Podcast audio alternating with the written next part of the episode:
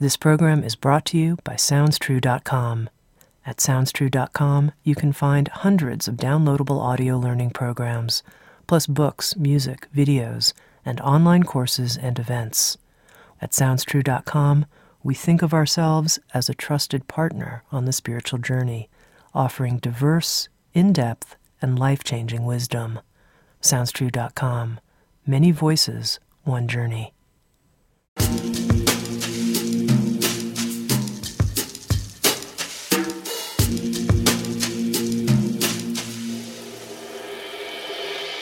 You're listening to Insights at the Edge. Today my guest is Anakha Coman.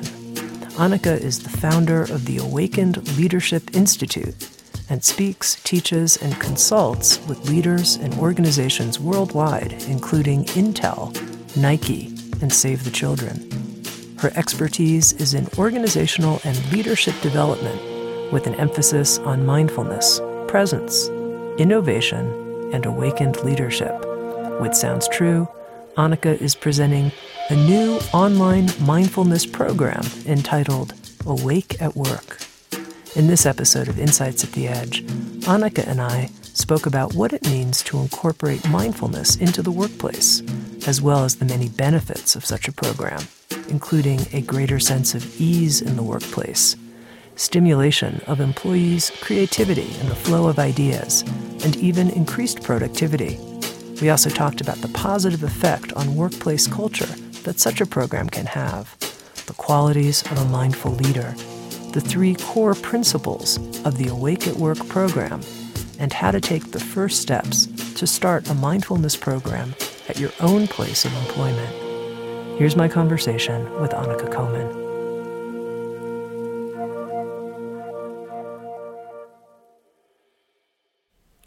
Anakha, we're at a new time, you could say, in our culture, where something like meditation, mindfulness, is now being introduced in organizations. People are even calling it a revolution, a mindfulness revolution in business, of all things. So I'd love to know, to begin with, how do you understand and see this time that we're in? Mm-hmm. I think one of the markers that we can look at is the acceleration that technology brings to our life and our work. And people are becoming more overwhelmed and distracted, less connected to themselves, their own creativity and contributions. And I think there's actually a real crisis, a loss of connection to that which is most innately powerful and creative within us and between us in the workplace. And we're seeing that when we look at disengagement and stress and even illness in the workplace. And so I think we're at a point where there's a receptivity and an openness. People are looking for what can we do to actually get back in touch with ourselves, with what's most important and with one another, and to create and innovate from there. A lot of times I think people are putting new processes in place, new programs in place, but they're not dealing with the inner awareness of the people that are actually putting those, responsible for those programs and processes. So something like meditation and mindfulness is actually shifting the consciousness and the awareness, and thus bringing a very different result. So it sounds like from your view that part of it is there's a need, you use the word even, a crisis, mm-hmm. that is what is really at the root of this change. Would you put it that way? Yeah, as you're saying that, I actually feel my heart and feel, I think of one of my colleagues, Dr. Christina Bethel, and she said, all the issues that we're dealing with right now are a crisis in presence. And if that we were to become more present in the moment, more present with ourselves and one another, that the answers to our greatest problems are right there. And so I do think it is a crisis. I do think that people are not doing very well often in their jobs. I remember stories of people saying, I'm working harder and faster, but at the end of the week, I leave and sometimes don't even know if I really contributed anything. And that creates a, I think we all are meaning makers. We all want to make a contribution. And when that's failing us, It really doesn't create a sense of health or well-being. No, I think some people would say meditation or mindfulness is becoming something that's accepted and wanted in organizations because now there's scientific studies that tell us that we'll be more effective, more productive, and make more money, actually, for our employers. What do you think of that view? Well, I think that that's true. I do think that one of the reasons there's receptivity to mindfulness practice now is that all the science and the research is demonstrating that there are real benefits to it. And when I look at the results that the Awake at Work program gets, there are real benefits as far as new ideas, new directions, a sense of more flow and ease in the work process. But it also can bring up more challenges because sometimes people get back in touch and they see that things aren't working well. It might bring forth conflicts that are normally suppressed, or sometimes people realize that it's not a good fit where they're at. So it's not, I wouldn't want to just say that it's only focused on being more productive, making a company more money, that it is true to the practice itself. Whatever we need to become present with is what we start to address in mindfulness. And it doesn't matter if we're practicing in a retreat or if we're practicing in a boardroom or a conference room. And once you become present, you start to see what's in the way. You start to see new avenues of expression. So I think it's both and. And I also see often that it creates a disruption in corporate culture at times, because if a corporate culture highly values running around being crazy busy and overwhelmed and productive, and they see people starting to take mindful pauses or maybe not answer a question, maybe say, I don't know, and start to interact and relate and work differently, sometimes that can be a real rub with the status quo. And it really is the people that are at the beginning of bringing this practice into corporate America that are kind of the pioneers, that are the brave ones that are willing to say yes and try these new practices on and see how they start to integrate with the culture or change and shift the culture. No, I quite appreciate what you're saying about meditation and mindfulness potentially bringing up challenges inside someone in their life, mm-hmm. that it might bring up material you haven't looked at that is now right there in your face. But now, how does that work? You're selling mindfulness training into corporations. I mean, someone like me, I can ask those kinds of questions, you know, doesn't it bring up these difficult issues? But how does it go when you're trying to sell this practice into companies? I'm sure that that's not what they want to hear. Mm-hmm, mm-hmm. I think that for me, it continues to be just a part of the integrity of the practice to be able to speak about it in that way. And to know that even if it brings up challenging material, that that backward step into that challenging material, or into something that we haven't seen before, is still bringing more aliveness, awareness, and creativity into our lives and into our work. So even though it might feel uncomfortable or be challenging, it's still a part of creating the sort of results we want to see. And a lot of times when things are just being suppressed, we might not be having to deal with them directly, but they're still having a significant negative impact on the company, on the work team, on the work product. So if we surface those issues, at least we can deal with them from a place of intentionality and consciousness.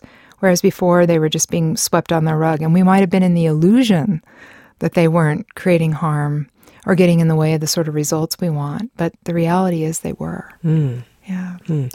Do you find that corporate leaders are receptive to what you're saying? I think some are and some aren't.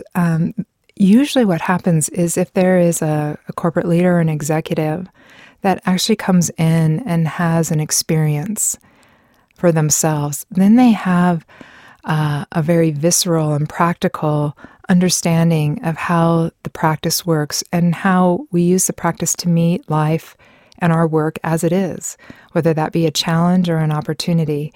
And once they have that experience, they often become advocates for it. In fact, I haven't seen anybody that hasn't, become an advocate after fully participating in the program.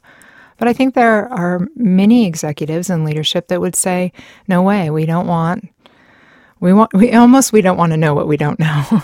We don't want to see. We don't want people to wake up. If people wake up, they start to become sometimes more empowered and more clear. And sometimes that's a threat to the status quo. Now, tell me a little bit about the Awake at Work program. And what I'm interested to know is if you were to summarize the core principles of the program, what those are. Well, there's three, key facets that I think about when I think about the program and how we tap into our highest potential, not only individually, but relationally and collectively. And so those three landscapes of starting to cultivate and create a sense of inner mindfulness, of presence, of bringing what is most true and in integrity within us more to the forefront.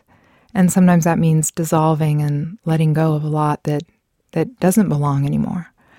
So the cultivation of inner awareness, inner presence, and then how that flows into our relationships, and how do we create the capacity to be present and tuned in and mindful and take better care of our relationships with other people. Because once we're present with ourselves, we start to have an innate capacity to understand the needs and fears and motivations and intentions of other people, not to manipulate that, but to be more skillful in how we care for one another, how we call forth the best in one another. And, when I look at organization life, that's something that's often missing. A lot of times there's a lot of competition. Yeah. And so it starts to change our perspective on how we participate in a company or in a team. So that inner mindfulness, the relational mindfulness, and then I think about the collaborative or collective mindfulness and how the culture starts to move with greater coherence, greater intentionality, rather than being fragmented. So the program really takes us through those three different landscapes, and one builds on the other. Everything starts within and then moves out from there. Talk more about this idea of engagement at work and what it means to inspire a culture of engagement. How does that actually work? I think that's one of the things that I've seen is people putting themselves back in touch with what they want to contribute to the workplace, rather than just being told what they need to do or just being on automatic pilot and going through their tasks, that they start to become more awake to how they want to show up and how they want to mold and influence their work and their connections with other people. And I think sometimes we just go to fall asleep to that. We just kind of get in and we have a sense of safety or security, or this is just the way it is. And we become, a bit like in a trance or like robotic in our work.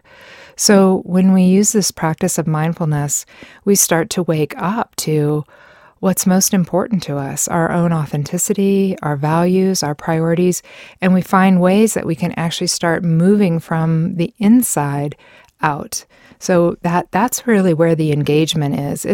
I don't think it comes from benefits that the company's offering or, trips or, prizes, all these types of things that are being done.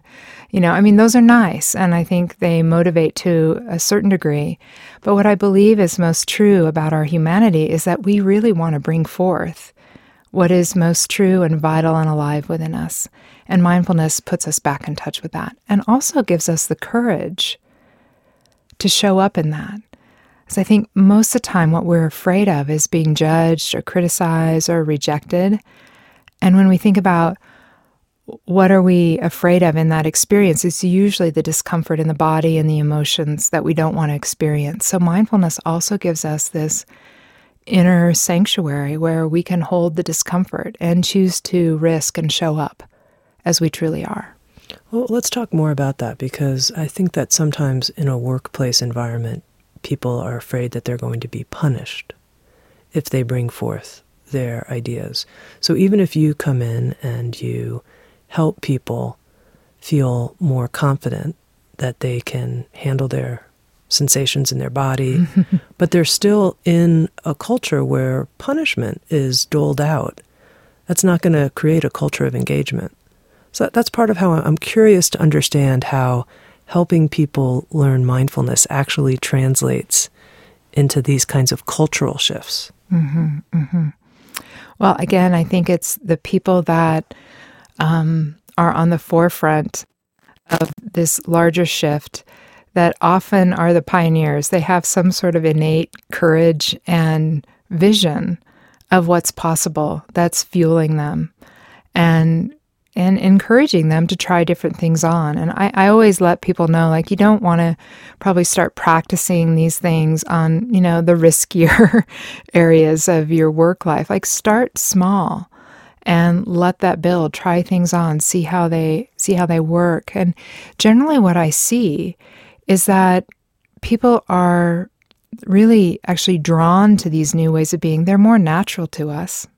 And once one person starts to show up in that way, or a team, then it kind of starts to gather momentum and creates a kind of a company within the company almost. Mm. A new culture within the larger culture starts to infuse behavior and interactions. I think at best it's great that it's a grassroots movement, and even better if there's leadership support and embodied practice, that the leaders themselves are actually going through mindfulness training and learning how to apply it in their roles and their work. Now let's just stay with this for a moment. When you say for someone that they could start small, could you give me an example of that? Mm-hmm, mm-hmm, yeah. So there was a story, some of these are very, very simple, but there's a story of somebody early on in the work at Intel, an engineer that was wanting to solve a problem, a technology problem.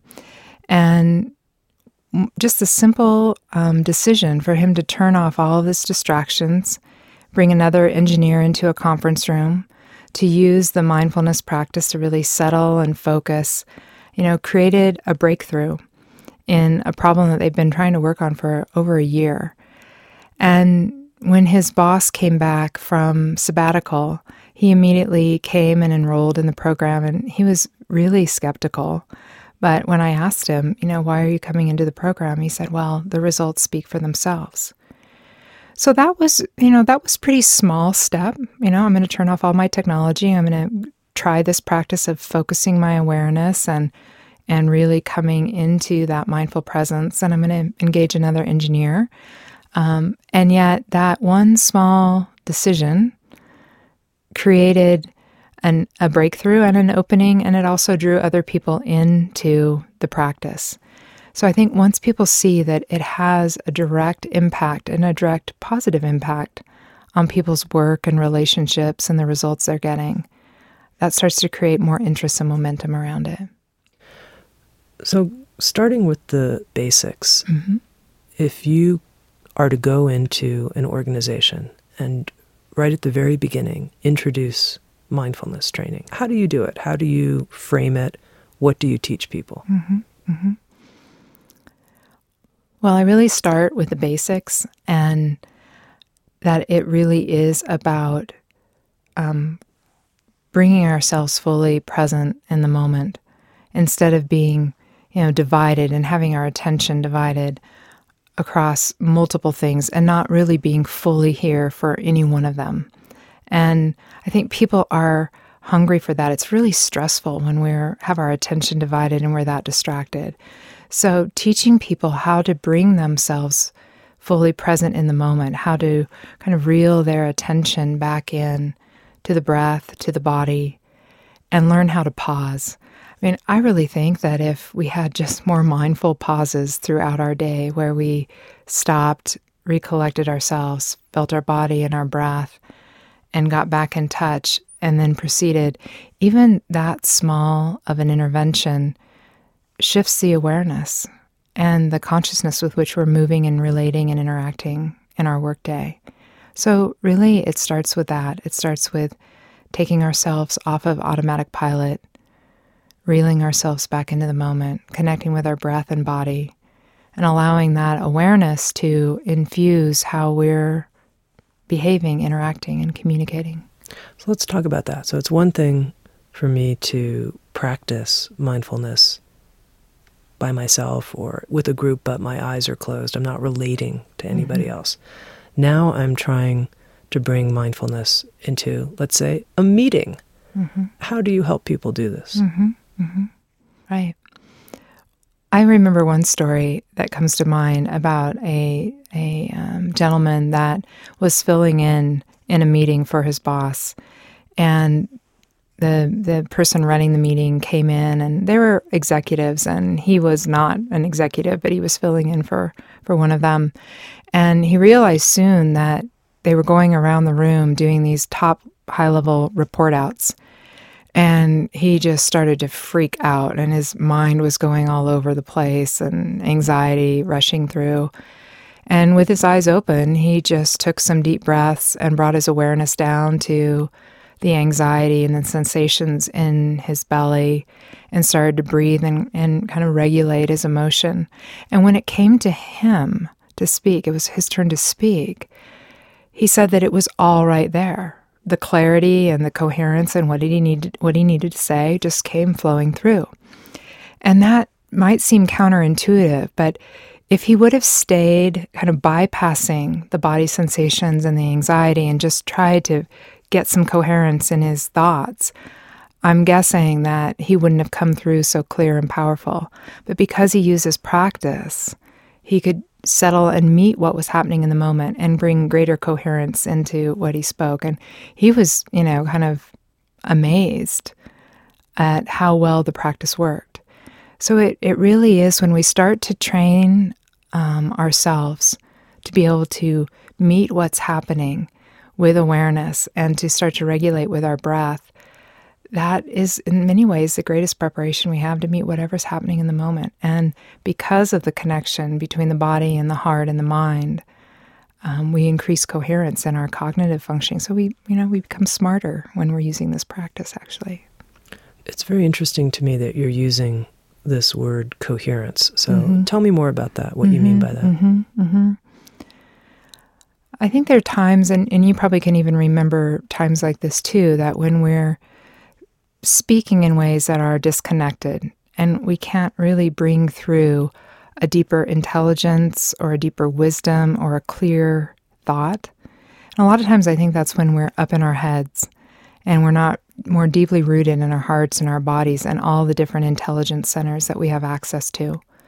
So when I think of coherence, I think of firing on all cylinders, that the intelligence in the body, in the gut brain, in the heart brain, and the head brain are all integrating and working together. And we become smarter. We bring forth more insight and ideas when we're connected at that level. Now, I know I may sound like I'm repeating myself, but I want to circle back to something because I'm imagining a listener who says, if I were actually in coherence with my heart and my gut, and I voiced what was going on for me in the meeting in a truthful way, I bet you I'd be fired on the spot. The culture I'm in, the company I work for, doesn't actually want to hear what my heart has to say, actually. Yeah. And so how do we help that person? Well, I think that's a reality, and I don't want to downplay that truth. And I think that comes back to personal integrity and your personal choice about what your priorities are. Is it more important that you are showing up and expressing that in the meeting, or is it more important to you that you keep your job and don't rock the boat, or is there some sort of middle ground that you can start to navigate with? I think there are choice points in each moment, and there's something about being connected at this level that I think oftentimes we find ways to navigate those challenging situations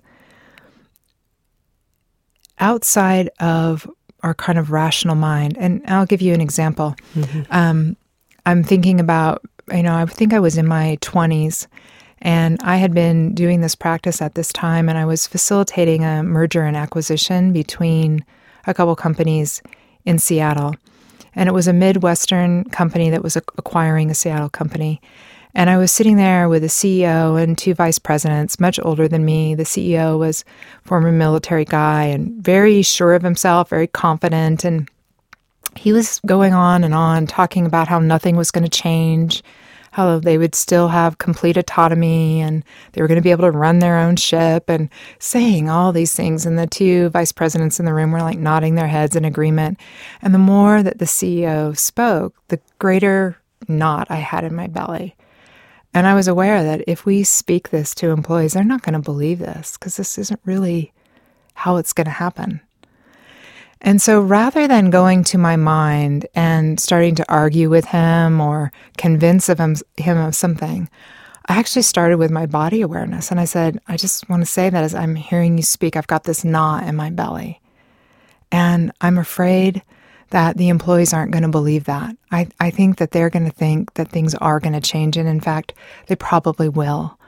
And I just want to bring that up because I really think it's important, if we want to retain the employees, that we tell them the truth. And at that moment, there was this awareness in the room. And one of the vice presidents looked and he's like, yeah, I've got that knot too. And it completely changed the conversation and how we were communicating with one another and what got communicated out. So it really is a personal choice point, and that moment that felt like what I had to say. And I often have those experiences in my life, but each person is a little bit different. I think it would be interesting to make a little bit more explicit what you think is going on as somebody learns the practice of mindfulness and starts practicing on a regular basis, how they then learn the skills of bringing that into communication. It seems like there's some steps there that have to happen. Yeah. I think the first relationship, and that's why we start with the inner mindfulness, is starting to have a relationship with this vehicle that we are and all these different centers of intelligence and awareness and insight. And so we're the first audience of receiving that deeper knowing or intuition or wisdom. And as we start to learn ourselves and kind of test and put some of those insights and awarenesses into play just in our own work, then we start to gain, I think, confidence and courage and a discernment muscle on how we can start to bring those into communication with other people. And in the beginning, it might be clunky. And so starting in relationships and in scenarios that we can practice with people. And that's what's really great about forming these groups inside of companies that are practicing together. They can start relating to one another in those ways. In fact, I recently, at a company down in California, had a team that was in part of the larger group. And one day they were having some problems on the team, and the team had come to the leader, and the leader said, well, you're all in the mindfulness program. So what I would like is you go and use your skills and see what you come up with, work it out together. And they went and did that. And it's just continued to grow for that team, that now that they have kind of a baseline foundational set of practices and principles and agreements and how they're going to be with one another, they can practice with one another as it relates to the work. So even though we talk about it as a revolution and it has a lot of energy out in the world and sometimes a lot of hype, I would say, and I can feel the tenderness in the truth and what I'm going to say is that it's a slow process. It's not overnight, and sometimes companies want those kind of quick fixes, and I don't believe that's what we're talking about with this sort of work, that it's something that we continue to cultivate within ourselves and within our relationships and how that applies in our workplace. And we're in a learning mode right now. We don't know how all this is going to work. We see really positive results, but there's some challenges that it brings forward too. And the great thing is that we can use this practice to meet it all.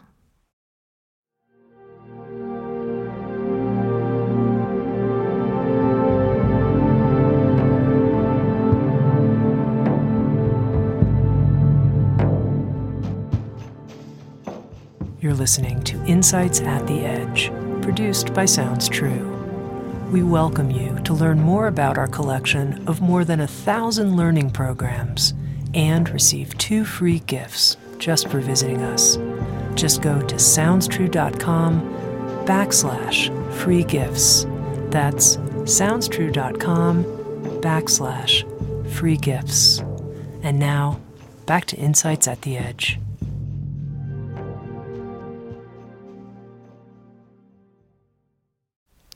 Now, when you talk about this interpersonal mindfulness, if you will, when we're now communicating from this felt sense of what our body needs to express, it's one thing to be on a team and sharing with our coworkers, and it's another thing to be able to sit down with your manager or your boss and be able to talk about what's really on your mind. And I notice that's where a lot of people get all effed up, for lack of a better way of putting it. And, you know, it brings up a lot of early wounding for a lot of people. And what I wonder is, how does that kind of material get addressed? Is it even appropriate for that kind of material to be addressed in corporate life? And yet, if it's not, it's a true elephant, if you will, in the room. I mean, how far can the person go if that early sense of, you know, these parental figures, you know, slammed me down for speaking up? I'm certainly not going to here. Right. One of the sessions in the program that has the most energy when we talk about it is the one that is based on Dr. Brené Brown's work around vulnerability and shame, and especially the kind of elephant of shame.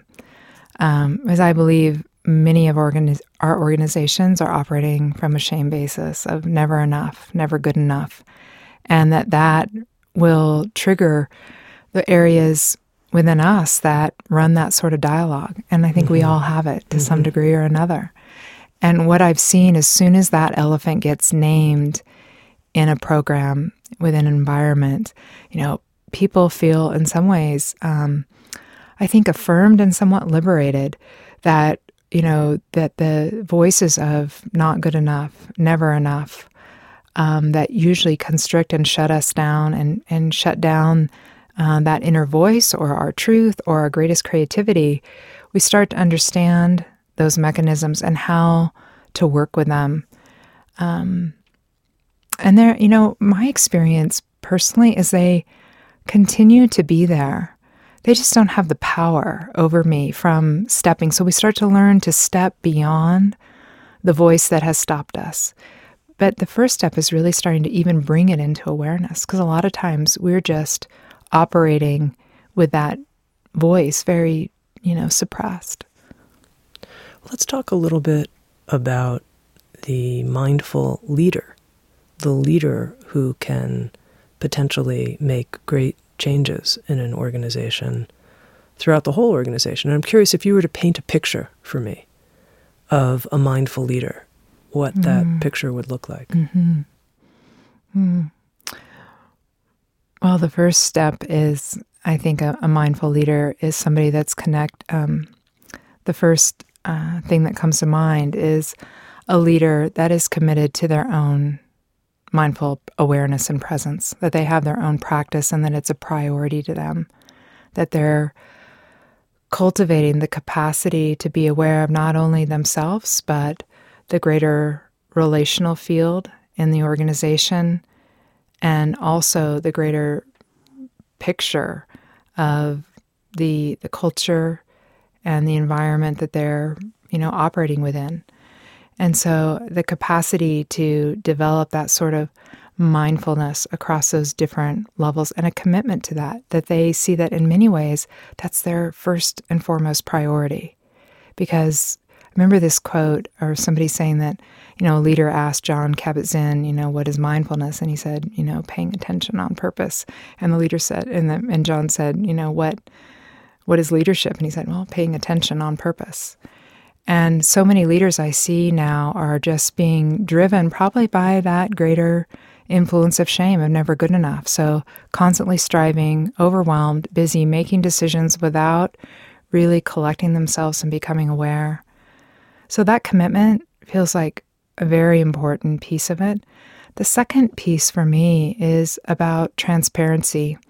And you were starting to talk about that in, you know, the kind of conversations we can have with one another and in our teams and with our managers. And I think one of the greatest things that could heal an organization and liberate its creativity and genius and, you know, and really motivate more engagement is starting to have leaders that can be really transparent of what's going on, of their own fears and insecurities, about their own desires and hopes and insights, but a real, you know, dropping of the mask. So I think so often that's what's happening in our organizations. We're covering up so much. We're relating mask to mask, and we're losing engagement. We're losing vitality. We're losing the creativity that some of that more truthful and, yeah, mucky, you know, fertilizer and grist for the mill or whatever you might call that. You know, so we're becoming, you know, one-dimensional or one-sided. And so somebody that is willing to talk about their own fears, their own shame, their own inner life as it's showing up in the workplace. And I'm not talking about let's just bring all of our, you know, childhood baggage or our personal life baggage into work and start using that as a venue to talk about it. But we've got plenty of material in the workplace to start bringing more transparency to this. Now, when you were describing this mindful leader, you said that this person is paying attention to their own inner mindfulness mm-hmm. process, but also the relational field, I mm-hmm. believe that's the term mm-hmm. you used, mm-hmm. of the organization. Tell me what you mean by that.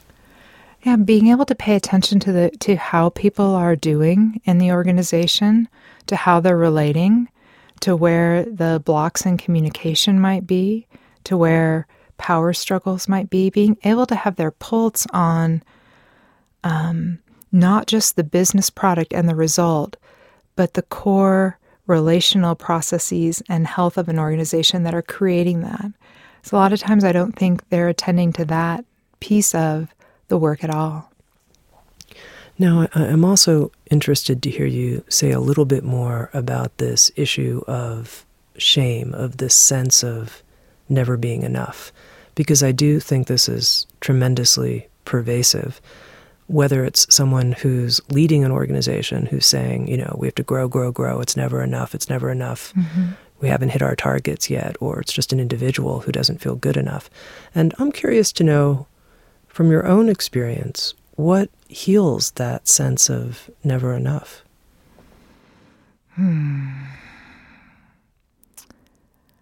This has been something that has been really significant in my own life. Starting to become aware of how shame and that message of not good enough has impacted me. And I remember several years ago, somebody said, you should really check into, you know, Brené's work. And I was like, oh, shame. I mean, I was classic. Oh, I don't have shame. I think you have that issue, but I don't think I do. I was in, you know, denial of how that was impacting my life. And so I think the first part of healing that is starting to have an honest dialogue with ourselves and even making an inquiry, even if you think that that isn't impacting you or your relationships, but even to take a moment and look and make an honest inquiry into how might shame and that voice of not good enough be showing up. For me, it operated in a couple of different ways. One, in my early adulthood, it was filled with striving and pushing and forcing and achieving and being somewhat disconnected to my own well-being and the other priorities in my life, and oftentimes, you know, making sacrifices of other people's well-being because of that focus. I was going to outrun that voice. I was going to out-achieve it. And then as I started to become more aware, more present, I got to see another face of it, which was, you know, how it kept me from acting on what was most true and showing up more vulnerably in that, whether that be in my relationships or bringing something through that was really valuable to me and expressing it in my work. So bringing it out of the darkness and the secrecy and the silence is a part of it. And then starting to cultivate a sense of kindness and compassion. Like, we have to be able to meet that and hold it with awareness. And when we can do that, so that might look like, you know, when the flash of, you know, heat comes across your face and the throat constricts and you feel this sinking feeling and this fear of, you know, doing something wrong or bad or not good enough, that you can actually identify that that's what's happening and take a breath and start to bring that loving awareness to the experience. And from that place, you still might be feeling those emotions, you might be having those thoughts, but they're not stopping you from taking that next step and showing up. And then I think as we bring more and more awareness and the more that we step beyond, that sometimes that voice gets quieter. And yet sometimes when I think we're really on our edge and really showing up, whether starting a new relationship or putting a new idea or launching a new business, sometimes when we're really up to something good and we're right on track, that's when the voice even gets louder. So it's, for me at least, it's kind of a constant companion in my practice. I'm curious, Anakha, because you call your program Awake at Work. And I've been doing for Sounds True a whole 30th anniversary series called Waking Up, What Does It Really Mean? And in that series, I'm talking to spiritual teachers about awakening. What is spiritual awakening? So I have a couple questions about this in relationship to bringing this kind of training into the corporate world. So my first question is, do you talk about spirituality at all, or are you able to present these deep ideas and insights without getting into the territory of quote-unquote spirituality explicitly? Yeah, I don't explicitly talk about spirituality, but I remember, you know, one example of this was, I think we were talking about the concept of not being our thoughts and our emotions and our sensations. And I remember there was this engineer in the program that just shot out of his chair and he said, well, if I'm not my thoughts and I'm not my emotions, who am I? And, you know, I remember looking back at him and saying, you know, I can't tell you that, but you could make that inquiry. And he went into that inquiry of who am I, which starts to lead someone down the path to looking at their true nature. But I don't explicitly bring it forth in a spiritual context. But what I have seen is that those individuals that start to wake up to, I would say, more of the truth of who they are, often will come and seek me out for one-on-one coaching and discussions about that. But really, it isn't something that is, you know, inherent within the program, but it's inherent within the practice. And I'd like to ask you the question that I've been asking all of these different spiritual teachers in this series, which is, what does waking up, spiritual awakening, and I'll use that word myself here, even though I realize you don't when you bring Awake at Work to companies, but what is spiritual awakening to you? What is that? This is really funny time to ask me this question, because I think that if you asked me 6 months ago, I might have had a lot of things to say about it. But now it feels more and more like I don't know. I don't really know what that really is. I mean, I can say things that I've heard and that I've experienced, but in many ways it feels as simple as what mindfulness teaches us. It's being here in this moment, awake, aware, paying attention. You know, I see that part of what my experience is that the ways that I identify myself, roles, attributes, qualities, that that's still there, but that what moves me more strongly is that background presence or intelligence. But I don't consider myself awake. You know, I'm in touch with that. But I'm also in touch with the parts of me that are very identified and caught as well. So I think in some ways, awakening in this practice of mindfulness, that the power of how we get caught and identified loses some of its oomph, and the greater awareness, the greater presence takes hold and starts to move us. Mm-hmm. Yeah, but I don't know.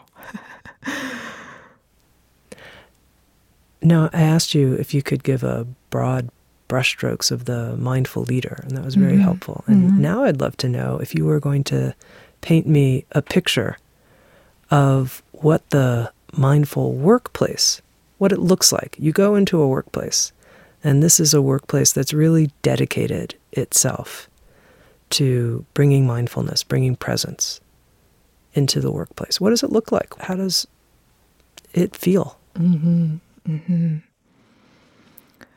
Well, the first thing that comes into my awareness as you ask that question, and I haven't really ever answered this out loud, but I think that there's a sense of a strong foundation, a trustworthy foundation, that as soon as you walk through the doors, you can feel how the practice of mindfulness brings you into that calm, clear, balanced state. So there's a foundation of integrity and awareness, and it's palpable. And yet from that place, all of this kind of organic creativity that I can't even name an organization today that I can think of that I've had that experience within, but out of that foundation, you know, ideas and insights and a very organic flow to inspiration is allowed to happen. So right now, a lot of times we have people that are assigned to innovation or teams that are assigned to creating certain breakthroughs or products. And I see that some of those divisions have really dissolved, and there's a greater flow of synergy and ideas and movement. And that takes a trustworthiness, because, you know, the way that we do it now is highly structured and controlled. But I think one of the other pieces of a mindful organization was that the coherent intention, the stated purpose of why the organization exists, is so strong and so kind of infused into everything that is what creates that, you know, safety or the boundaries within which all this creativity can blossom. So I think we're going to see much more dynamic organization, much greater inflow of ideas arising from all parts of the company, a receptivity to actually listen to one another, to be generative. So when an idea comes forward from somebody, it's caught and it's understood and it's built on, and it's, you know, it's just kind of this flow and respect, and I see a lot more joy and well-being. And it doesn't feel like we're that far away on some days. And then on other days, it feels like to release that sort of control, which I think a lot of organizations are working under, does require a sense of courage. Tell me more about that. What do you mean? Where's the courage? What courage? Well, I think the courage to experiment with some new ways instead of trying to manage people and manage innovation and manage the organization. If you set a strong foundation of mindful awareness with a clear, coherent intention of what the organization's wanting to create, and the enough structure to actually support people's creativity, you know, there's a certain amount of letting go of control and not forcing, you know, structures or timelines or deadlines onto creativity and innovation, allowing the space for something much greater to arise in the people and the teams within the organization. You know, I want to circle back around in some ways to where we started our conversation. And You know, for me as an organizational leader, I'm interested in Sounds True becoming a mindful organization, an organization of presence, no matter what, whether it makes us more money or it costs us money, actually. For me, it's a value in and of itself. But I don't know how many business leaders think that way.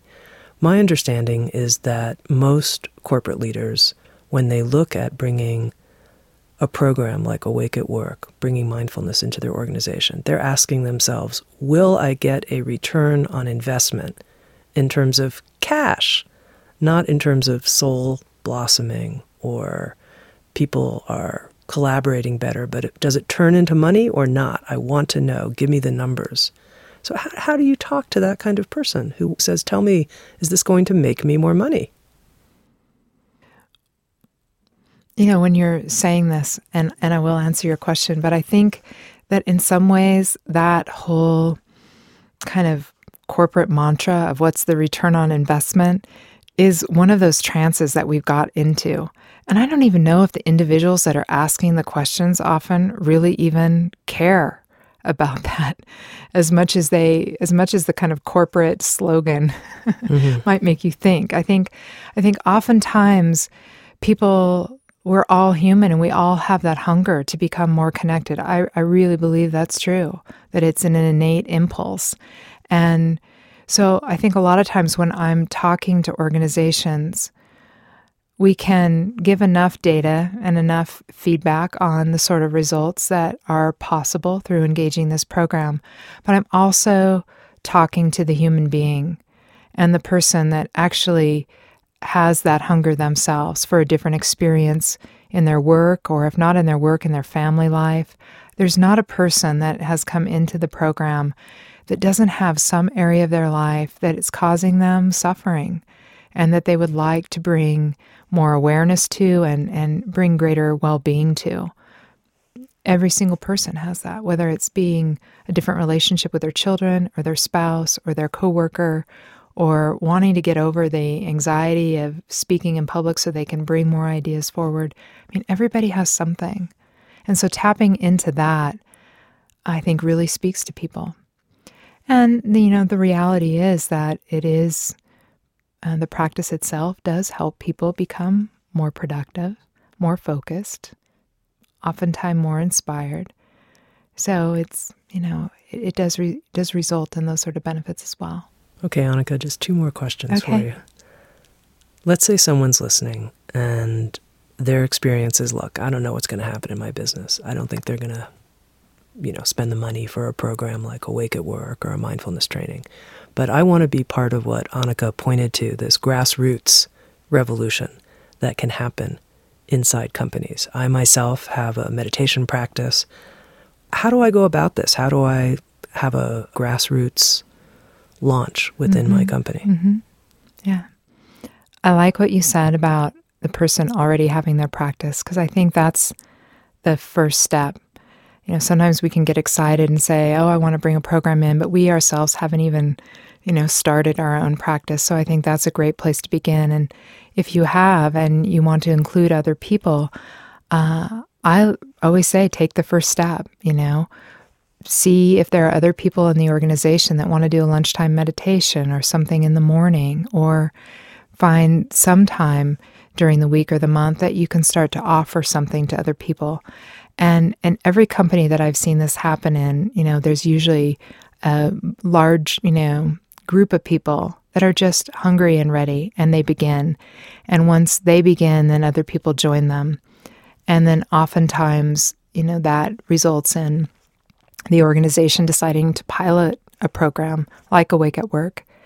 There are also other ways. The program that we're working on with Sounds True, the online program, is another great way to start. People can, wherever they're at in the organization, can start a practice on their own and start to see how that practice can help them in their job. And once they have that experience, then maybe taking the next step to engage with other people. Okay, and here's my final question. As you know, this program is called Insights at the Edge. And I'm always curious to know what someone's growing edge is, particularly in relationship to Awake at Work and what you're doing, but also just in your life. What would you say is your edge, Anakha? Perfect. I used to have an answer to this. For me, it really is about expanding my capacity for joy and for taking in the good. I have a capacity for working hard and looking at my shadow and really mucking around and doing a lot of personal growth work. And I notice that it's actually more challenging for me to allow things to be good, to take in new possibilities and opportunities and pleasure. So that's my edge right now that I'm working on, taking in the good. Well, I think you can definitely take in the good of this interview. It was great to talk to you. I think you've shared really some important ideas and are one of those pioneers that are starting to bring really the depth of what mindfulness and meditation can offer with this emphasis on the interpersonal components and the kinds of changes that can happen not just within an individual, but within groups. It's wonderful work, Anakha. Thank you so much. Thank you, Tami. Anakha Coman has created, with Sounds True, a new online training program, both for individuals and organizations. It's called Awake at Work, a mindfulness-based program to awaken creative genius and inspire a culture of engagement and excellence. Again, thanks, Anakha. SoundsTrue.com, many voices, one journey. Thanks for listening.